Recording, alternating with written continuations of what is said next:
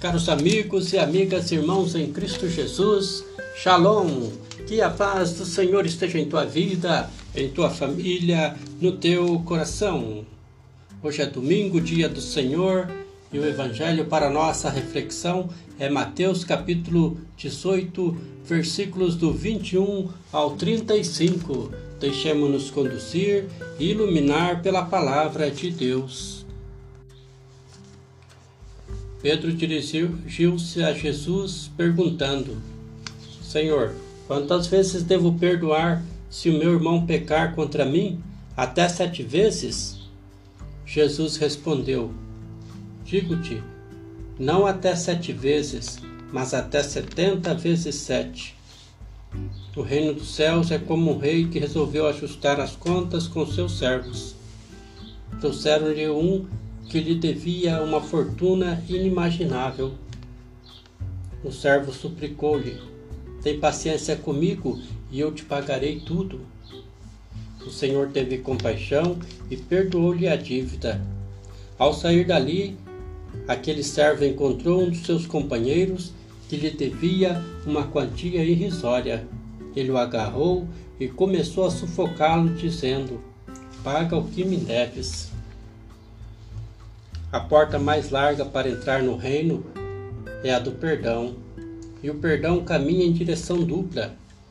O perdão que nos dá e o perdão que damos ao irmão. Perdoar uma vez exige esforço.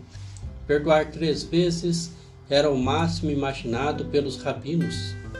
A tradição lembra os antigos. Quem matar Caim será vingado sete vezes. Já a vingança, no caso de Lameque, era de setenta e sete vezes. Pedro imaginou que sete vezes era uma medida ampla e suficiente.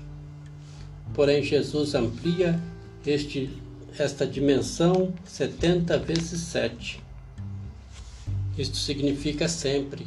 Deus é infinito em sua misericórdia e a sua misericórdia é infinita. A contrapartida é a nossa disposição de perdoar sempre. O ódio, a vingança, o rancor devasta nosso interior.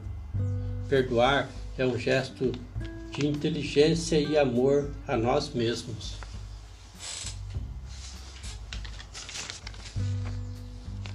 Hoje o Senhor nos ensina o perdão. É preciso perdoar sempre, perdoar de coração para podermos alcançar o perdão de Deus.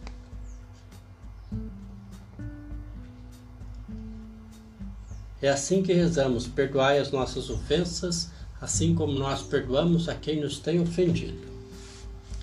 Que belos ensinamentos práticos encontramos no livro do Eclesiástico. Ira, furor, rancor, raiva são coisas detestáveis. Controle-se, mostre Senhor de seus impulsos, não se deixe levar pelos sentimentos do momento, não tome decisões na hora da raiva. Aprenda a engolir em seco. Reze das Ave-Marias e depois fale. Ou ainda, deixa para o dia seguinte. Se você guardar raiva de alguém, não pode pedir a Deus a cura de suas doenças. Perdoa a injustiça cometida por teu próximo e não leves em conta a falha alheia. Estaríamos assim dando um prêmio à maldade ou estaríamos coroando a justiça com a misericórdia? Olhando para o passado, é preciso pedir perdão e procurar reparar o dano causado. Olhando para o futuro, é preciso evitar que se repita o que fez mal e causou sofrimento. Por outro lado, estejamos atentos em procurar também e sempre a plena recuperação do pecador, o que não acontece somente com a denúncia e a punição. Nos dias de hoje, com o fácil armazenamento virtual de dados e a difusão de notícias pelos meios televisivos, a memória digital se expande, a cada segundo com consequências sociais nefastas. Registros do passado podem marginalizar uma vida para sempre. O centro de nossa vida de ressuscitados é o Senhor. Para Ele vivemos, para Ele morremos, não somos nós o centro. O ser humano está no centro do coração de Deus. Pensa na aliança do Altíssimo e não leves em conta a falta alheia. O Senhor envie seu Espírito Santo a todos os que o amam e são misericordiosos. Amém. O Cristo nosso Senhor conceda a todos a força para viver e anunciar a boa nova do Reino. Amém. Subindo para o Pai, Jesus não nos deixou órfãos, mas nos enviou em missão na força do Espírito Santo. Amém. Guardemos em nosso coração tudo o que celebramos juntos nestes encontros de irmãos, e o Senhor derrame sobre nós a sua bênção e sua paz. Em nome do Pai, e do Filho e do Espírito Santo. Amém.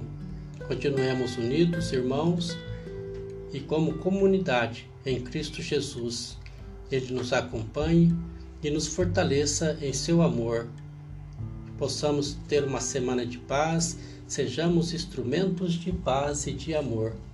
Paz e bem.